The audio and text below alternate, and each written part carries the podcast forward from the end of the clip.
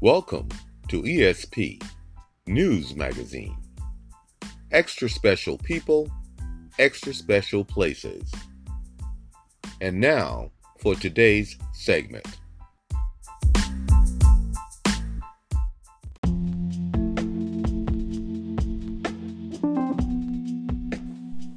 Hello, I'm sitting here today with Ms. Tonya Gamble, President of the Eastside Community Development Corporation.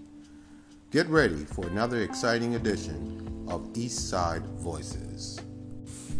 Hi, Ms. Campbell. how are you? I'm fine. How are you? I'm so glad you had a chance for us to get together to talk about the East Side Community Development Corporation and its struggle in preserving the fabric of the neighborhood. Mm-hmm. So, uh, how many years have you served as president? Hmm, good question, huh? I guess um, about coming, starting my sixth year. Wow. And in those six years, have you seen a lot of changes? Have the challenges for the neighborhood changed? Or what do you see as a general uh, from your position as president of the neighborhood? Lots of challenges. Um, challenges with affordability. Um, that really want to like just stress um, that we must have a seat at the table to enact change.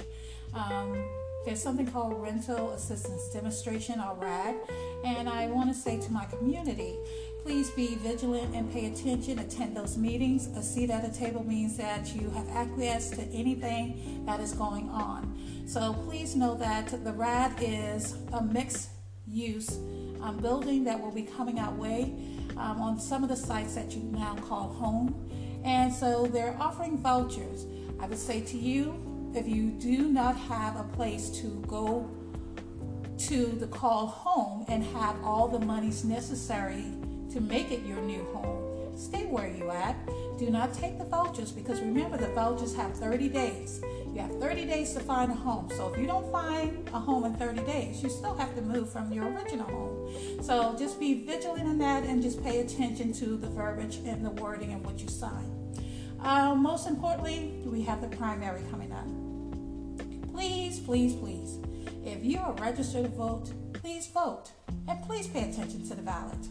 If there is somebody that was running that you like and is no longer running, let's not vote for him because that's like throwing away a free vote.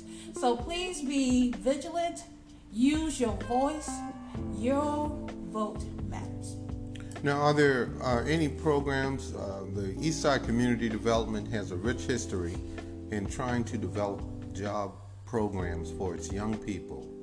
Uh, are they becoming the forgotten segment of our community in terms of those ages from 14 to uh, 20? Well, there's, I guess there are jobs, but I guess it's not paying enough.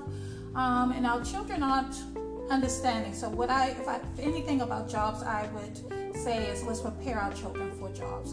Um, they need to know simple things of like um, what a pay register is, what is overtime, um, what is an application and how to fill out one. You know, so we need to prepare them for those things, and then they need to make sure that they are getting paid for the time that they're working.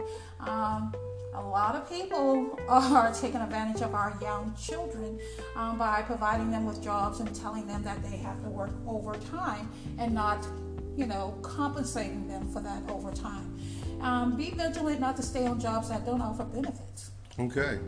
So, because a lot of times you're making a salary, but you're not getting any benefits. No benefits. Okay. So um, if it costs you, you know, because our transportation is in need of work, um, like anything, it's in progress. But if it costs you $28 to go to work and you travel all the way from North Charleston to Charleston, and your employer, you're thinking you're going to work at least seven hours or eight hours, and your employer says, Oh, it's slow today. You can only work three hours today, and they're sending you home. So it'll cost you two hours of your pay just to get down here. So just be vigilant of things like that. And I mean, I'm being generous with the pay because most people are making like what? Yeah, less than the, Yeah, Yeah. not even 10. So, Now, Charleston is becoming a world class city.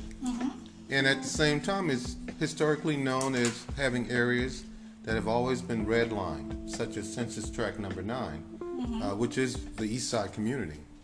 Um, and some of the previous uh, research that has been done, it was discovered that there were banks that were operating that had never made any type of home mortgage or home repair loans to the particular census tract uh, on the east side.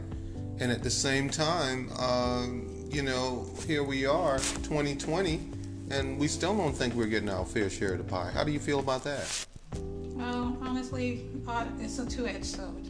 Um, are people making enough to even get a loan? I mean, like, let's be clear. I could probably get a loan, but if I'm still making minimum wage, will I be able to pay back the loan? Yes, I think people should get loans, but I mean, I think we need to. Do, the problem is much deeper than that. We need to, you know, um, increase our earning power so that we can qualify for some of the loans. One, two. Um, people that can qualify for the loans, it shouldn't be that difficult to get a loan. Um, I just don't understand the complexities on why we have not advanced in that area. Um, maybe we all can do more as a community to improve in that area, but certainly um, people of color are not getting homes like they used to. It's being more difficult because it's now taking at least three or four families to live in one. Right, and, and at the same time, a lot of people uh, on the opposite side, you already have a home, you've lived there a long time, you've got a lot of equity.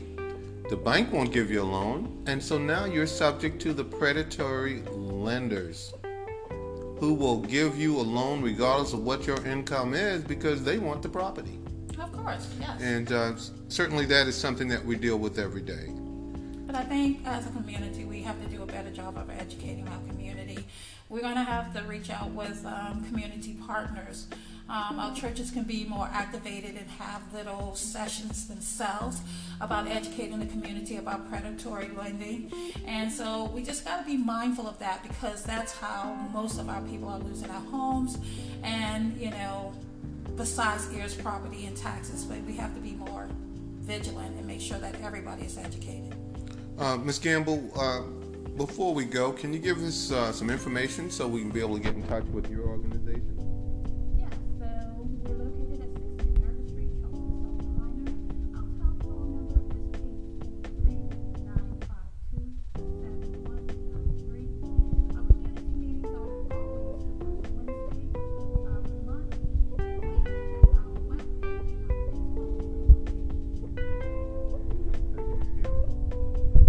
Thank you for listening to another exciting episode of Eastside Voices.